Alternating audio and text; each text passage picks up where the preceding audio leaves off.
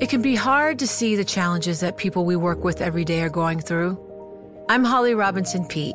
Join us on The Visibility Gap, a new podcast presented by Cigna Healthcare. Download it wherever you get your podcasts. You know success when you see it, or you think you do the people in the spotlight. But what about those small business masterminds who succeed at making their money work harder? They do that by having a business bank account with QuickBooks Money which now earns 5% annual percentage yield. Making your money work as hard as you do? That's how you business differently. Learn more about QuickBooks Money at quickbooks.com slash 5APY. Banking services provided by Green Dot Bank, member FDIC. Only funds and envelopes earn APY. APY can change at any time. The countdown has begun. From May 14th to 16th, a thousand global leaders will gather in Doha for the Qatar Economic Forum powered by Bloomberg. Join heads of state, influential ministers, and leading CEOs to make new connections, gain unique insights, and uncover valuable opportunities in one of the world's most rapidly rising regions. Request your invite for this exclusive event at QatarEconomicForum.com. This is Bloomberg Law with June Grasso from Bloomberg Radio. They're our next door neighbors, and you can actually see Russia from land here in Alaska. Former Alaska governor and vice presidential candidate Sarah Palin is known for her gaffes, from saying that Paul Revere warned the British to saying the Constitution is based on the Bible. The list goes on and on. However, it's not Palin, but the New York Times that's on trial for false statements in a defamation case. Palin claims the newspaper hurt her reputation with a 2017 opinion piece that tried to tie her political rhetoric to a deadly shooting. It's an uphill battle because of the Supreme Court's landmark 1964 decision in New York Times v. Sullivan. But Palin may be looking beyond the New York trial to a Supreme Court where two justices have suggested revisiting the Sullivan decision. Joining me is Gautam Hans, a professor at Vanderbilt Law School. Tell us about the New York Times standard that Palin is going to have to meet.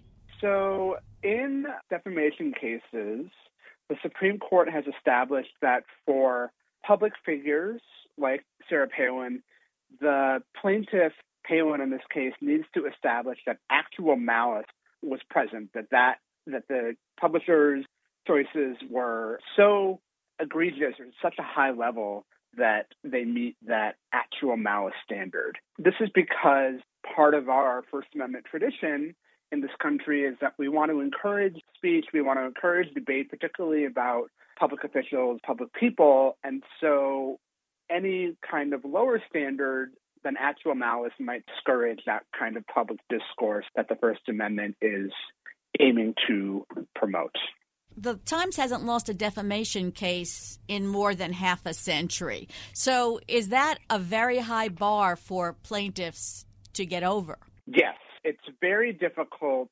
for plaintiffs to prevail in defamation cases, particularly when they're public officials like Sarah Palin, because of the Supreme Court's decisions dating back to the Sullivan case from the early 60s. That's why, as you noted, the Times has frequently prevailed as a defendant in such cases. If Palin loses here, would the Supreme Court take this case? Is it likely? I think it's hard to say. Lawyers love to disclaim predictive qualities when it comes to the Supreme Court. I do think that Palin and her legal team realize that it's going to be difficult for them to win under the current law sometimes people bring cases thinking that, well, maybe we'll lose at the trial level, maybe we'll even lose at the appellate court level, but we're going to aim for the Supreme Court so we can try to get a change to the law in the Supreme Court. And I think in this case, that's not a wild bet to make because at least two Supreme Court justices have some concerns about the precedent from the Sullivan case from the 60s. Both Justices Thomas and Gorsuch, Clarence Thomas and Neil Gorsuch, have made written statements saying that the Sullivan precedent and potentially the actual malice standard need to be revisited or should be revisited by the Supreme Court. So it takes four votes on the Supreme Court to grant certiorari for review of a case. and we know there are possibly two, so that's halfway there. I think the possibility that there are another two is certainly conceivable to me. What are the reasons for thinking it's time to revisit New York Times v. Sullivan? I think that the Sullivan decision, although I think really necessary to promote a free press and ensuring that we can have the kinds of public debate we want in this country, has had critics since it came down in the 60s, and in part because it's made defamation cases harder for plaintiffs to win on. If you look at the UK, for example, they have a very different standard. And so it's easier in, in libel cases in the UK for plaintiffs to prevail. And so I suppose that some people feel that Sullivan doesn't work, or maybe in a digital economy with a different kind of news media landscape, that it's not applicable.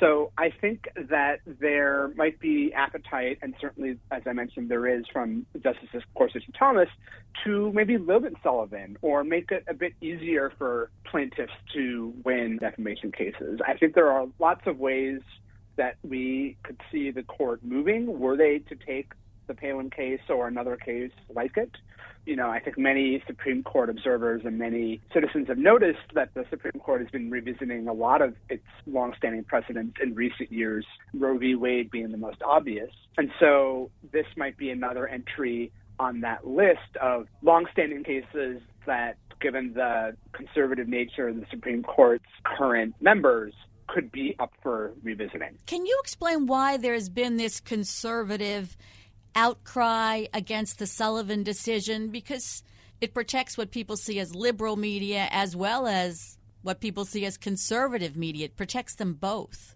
Yeah, I think that's part of the reason that I'm concerned about the possibility of revisiting Sullivan because the First Amendment, I like to say, doesn't have a, a, partisan valence. We all benefit from the First Amendment protections. They don't just accrue to liberals or to conservatives. And so what's good for the goose is good for the gander. And you could see a limiting of Sullivan not just harm the New York Times, but harm right wing media publications as well. I think that there's a lot of antipathy on the right towards what they consider the media, the mainstream media. And I think that this case is certainly part of that trend.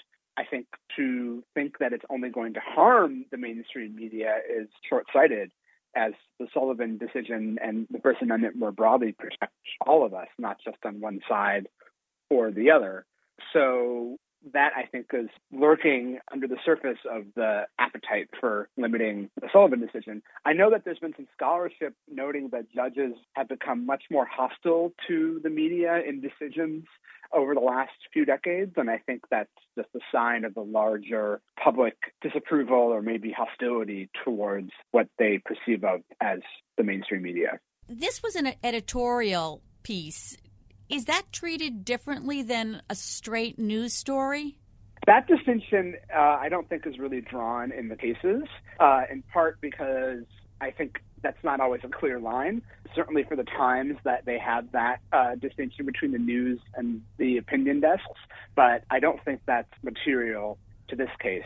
The Sullivan decision was actually about an advertisement, so it really comes down to what the publisher is promulgating in its media.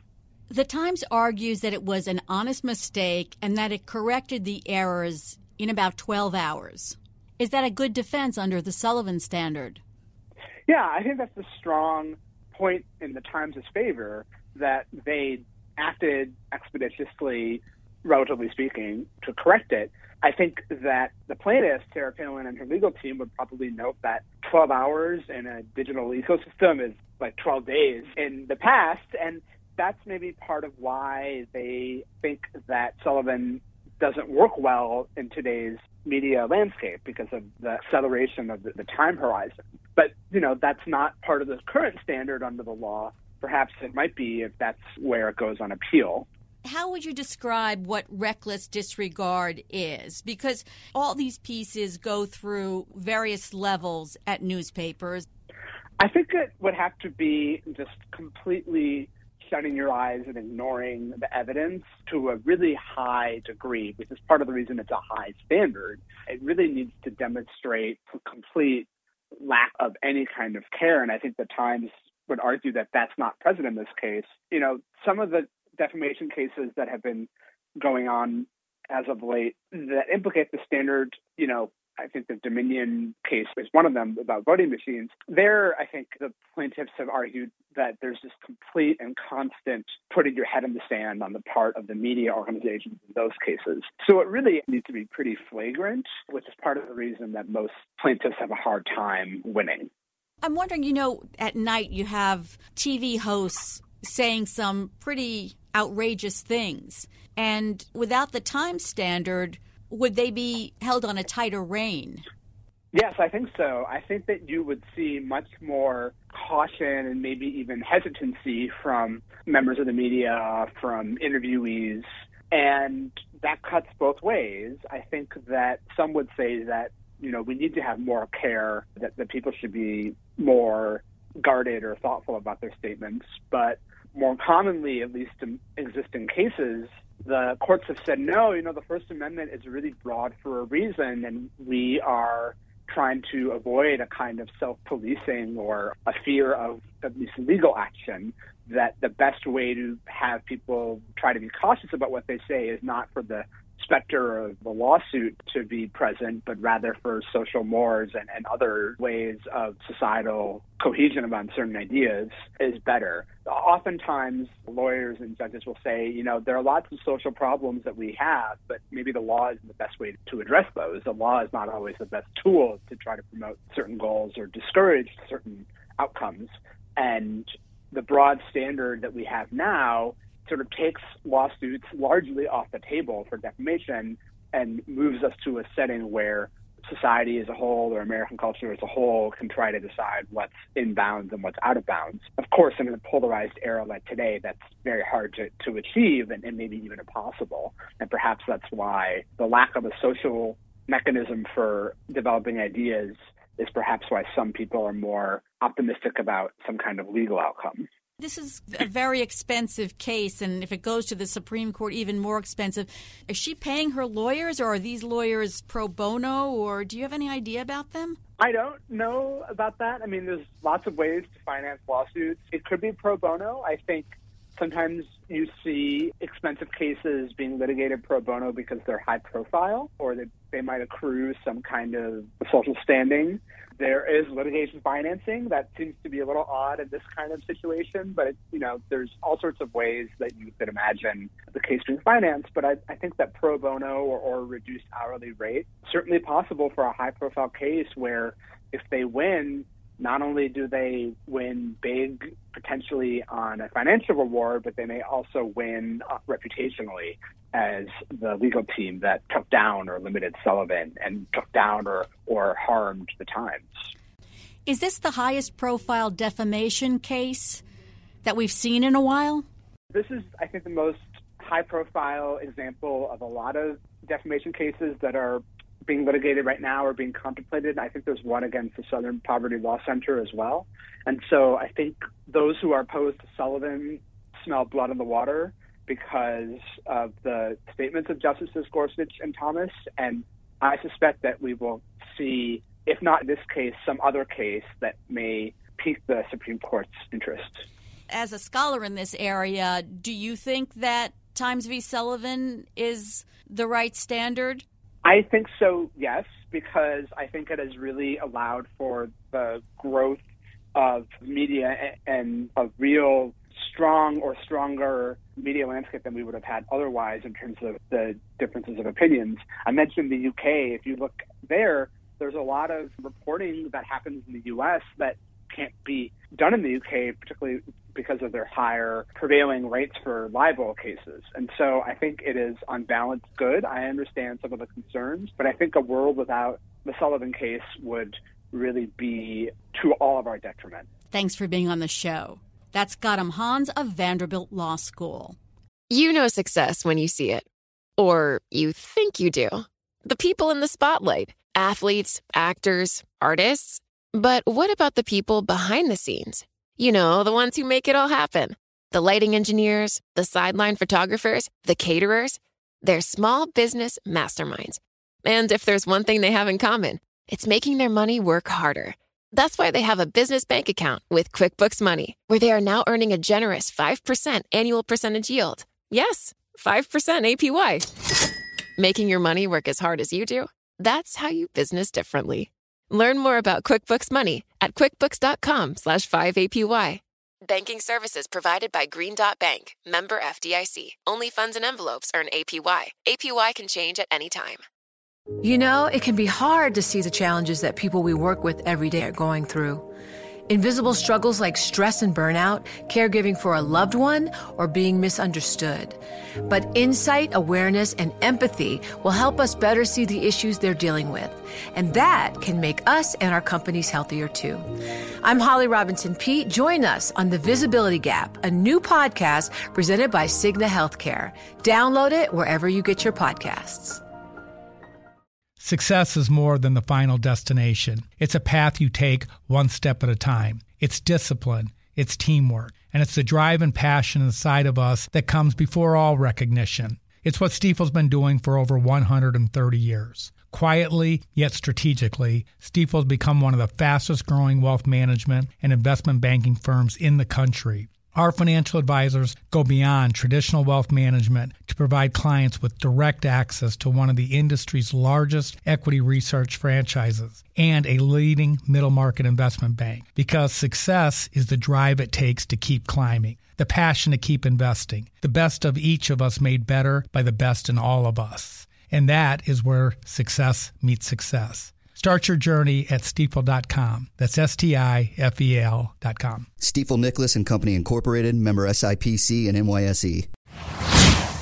President Joe Biden's unprecedented inaugural day firing of the Federal Labor Board's top lawyer during the Trump administration is teed up for judicial review at a Republican dominated U.S. appeals court in New Orleans. Business software firm Exela Enterprise says that Biden did not have the legal authority to remove former National Labor Relations Board General Counsel Peter Robb. The company argues that made the actions of Robb's replacement legally invalid. Those actions included issuing an unfair labor practice complaint against Exela for failing to bargain with a union, leading to an NLRB ruling against the company. Joining me is Ann Lofaso, a law professor at West Virginia University. And tell us about the issue here. So, the question here is whether the president was allowed to remove the general counsel from the National Labor Relations Board, which the president did. It was one of his very, very first acts on January 20th, though it might have been the 21st. And he removed the general counsel, Peter Robb, and eventually he put in acting general counsel, Peter Ohr. Although there was a step in between, there was an interim acting one. And then eventually there is now a full fledged general counsel in there, Jennifer Abruzzo, who has been, with the advice and consent of the Senate, has been approved by the Senate. So she's in there legitimately at this point. The question here is whether or not that act was constitutional, and if it was unconstitutional, does that mean that this case now is void? Do you know why Biden moved right away to remove him? Yeah. The unions felt that Peter Robb was moving in a direction that was at a very accelerated pace that was very anti union. Now, whether that's true or not, but that certainly was the perception of unions, and that he was constantly challenging the way the board had done things for three quarters of a century. And so unions put pressure on Biden to get rid of uh, Robb as soon as possible be, in order to, in their view, limit the damage that Robb was doing. Because so, the general counsel can shape exactly what goes before the board. The board can't do anything without um, a case before it. So it's very important who the general counsel is in the NLRB. So tell us what the company Exela's position is here. So the company allegedly engaged in unfair labor practice. The board found that unfair labor practice. So the company says, oh, that's all well and good. We don't think we did it at all. We don't think we acted unlawfully. But even if we did act unlawfully, um, this whole case is void because the general counsel was not allowed to bring this case because the general counsel was appointed unconstitutionally. Has the NLRB ruled on Biden's termination of Robb? Yes. And it says that the Supreme Court's case in Collins v. Yellen um, closes the door to that. So, in other words, that it is perfectly fine what Biden did because the case that was before the Supreme Court last term, Collins v. Yellen, makes it very clear that the president has removal authority over agencies, administrative agencies. So Collins v. Yellen is one of two cases. There's Seila Law and Collins v. Yellen. And this is what's really important here is that in these two cases, the Supreme Court held that the president has authority to remove lesser executive officials. So essentially, Article 2 vests the full executive power in the president, and that generally requires that the president maintain unrestricted removal power over lesser executive officers who exercise significant executive authority so that the president is ultimately accountable to the people for those actions. So, in other words, this is a very expansive view of executive authority that the president has these inherent powers, the full executive power to remove agency heads. And therefore, even if Congress wrote into a statute that there are restrictions on the president's power of removal, those, at least so far, have been ruled unconstitutional. I mean, doesn't that answer this case? That's what the board said. Now, in their briefs, the company has, uh, uh, their attorneys have argued that, first of all, um, Section 3 of the Act says that the, the president has the authority to remove board members. Well, first of all, that might be, un- like you suggested, that might be unconstitutional. But second, given these cases before the Supreme Court. But now, um, on top of this, there's no text. There's actually no restriction on the president's removal power in the National Labor Relations Act with regard to the general counsel. So it should answer the question. Now, that's why I think they're probably teeing up to re challenge this in the Supreme Court. So it would be hard for the Fifth Circuit to go against these two precedents because they're mandatory authority for the Fifth Circuit. And that's even though it's considered the most conservative circuit in the country.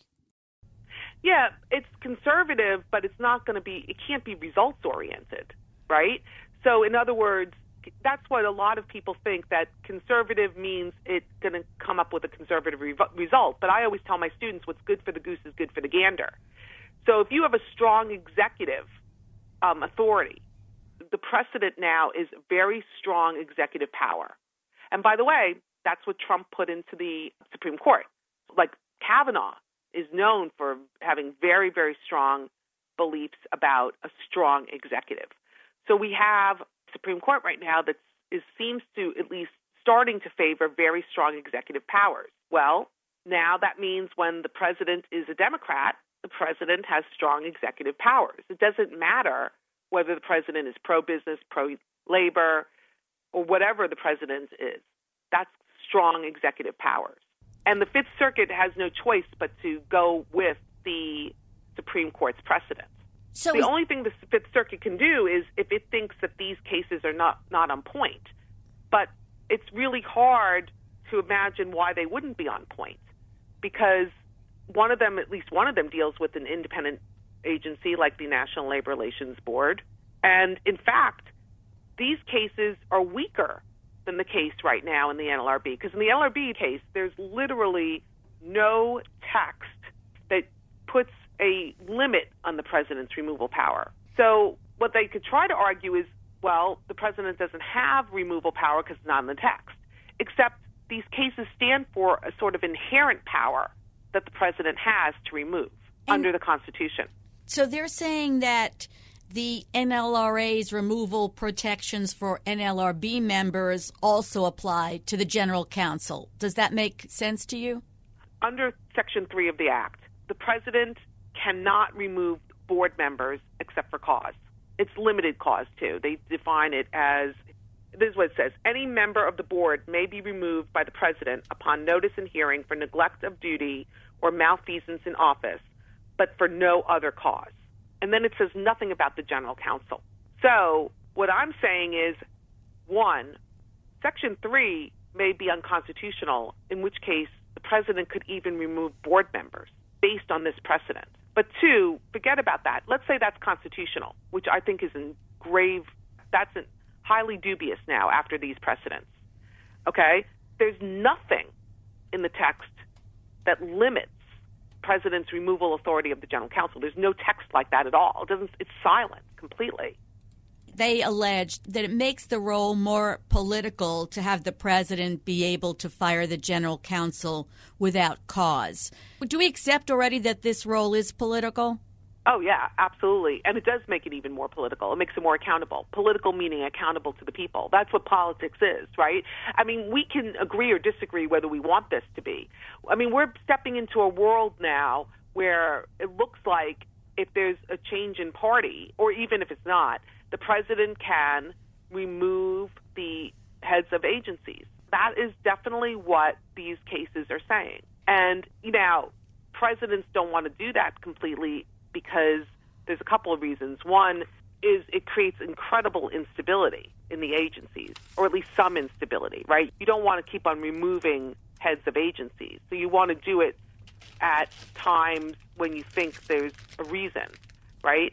But that reason now, and I think this is probably what the company is suggesting, can be political like after the political election. And some people think that's good because they'll say that, well, if we go from Republican to Democrat or from Democrat to Republican, what we're basically saying is the people want a different course of action and they don't want to wait two years in, into the president's term to see things happening. So, for example, unions greatly supported Biden and so they want to see action right away. It would have been delayed um, had Biden not taken this action right away. And by the way, if the, the Republicans win the next time, the Republicans can remove Jennifer Abruzzo right away. So that's called accountability to the people. But the problem with that view is that are people really, are the people really voting for a president because of what the president's views on the National Labor Relations Board are? Some people might be, but others might be because they like the president's views on abortion and they want to have certain um, judicial picks. So this is this is a very interesting debate, and this is definitely we are definitely changing from a, a a, different model of administrative law here, and that's why I think this could easily go to the Supreme Court. The president just announced that he's removed, um, I think, the head of the Social Security Administration. So uh, recently, so this is definitely going to. I think this will go to the Supreme Court again. Why do you think that if the court has already ruled on this in two other cases, why why take this one as well? Maybe not this one, but others. Just to be, because this is why. The first one was a five-four decision. And there's two strong dissents in the second one by Gorsuch and Thomas. And Gorsuch and Thomas are not uh, fans of this at all. So there is what they need to do is they need to get they need to convince someone because potentially you can look at the first one, Seila Law, and say, oh, what was different about that one that got it closer? So they would have to think of some arguments. Why would this be different? Is this the right case to take up to lessen presidential authority? Do you know where uh, Justice Barrett stands on this? I think she would right now tend to be with presidential authority. But that's not going to necessarily, we have to see there's not enough data to really predict I think we know that Thomas and Gorsuch really don't like this at all. All right? Alito loves this. So this is what I'm saying. This is presidential power tends to be a conservative thing. Republicans tend to want more and more power in the president. Well, the Democrats are just taking advantage of that right now. They're like, okay, that's what you wanted. What's good for the goose is good for the gander. But then why? And that's the way it works why are the conservatives split then? Why do Gorsuch and Thomas oppose the presidential power, and you, and Alito you think is for it? Well, one, um, that's what they said. But why do I think they're like that? Why is the conservative bloc split on this? Okay, because this is my guess about Gorsuch. My guess on Gorsuch is because he doesn't like the administrative state at all. So there's other things.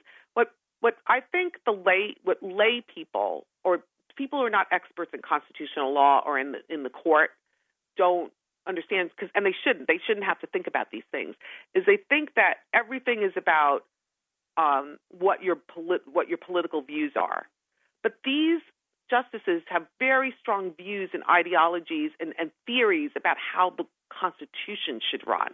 So whether you you'll see that sometimes Thomas will will actually go with the liberals on something because of a different principle that he really wants that's more important than the result. Really the only the most result oriented person right now on the court is Alito the, it, Alito almost always you can predict which way he's going to go. It's probably going to be whatever politically is conservative. And I'm not suggesting that that means he's not authentic or anything, but it just seems that he's the one. The others, it's hard to predict. Remember Gorsuch, and he wrote Bostock, which was on same sex marriage people were shocked. I was not shocked about that because Gorsuch cares about textualism. And that was what, what he was pushing was the textualism because he wants that argument then for the next case and he wants to be consistent. So they're pushing agendas that we don't necessarily see. But if this went to the Supreme Court now, what's your best guess about how it would turn out? Biden would be upheld let's just say that Biden wasn't upheld.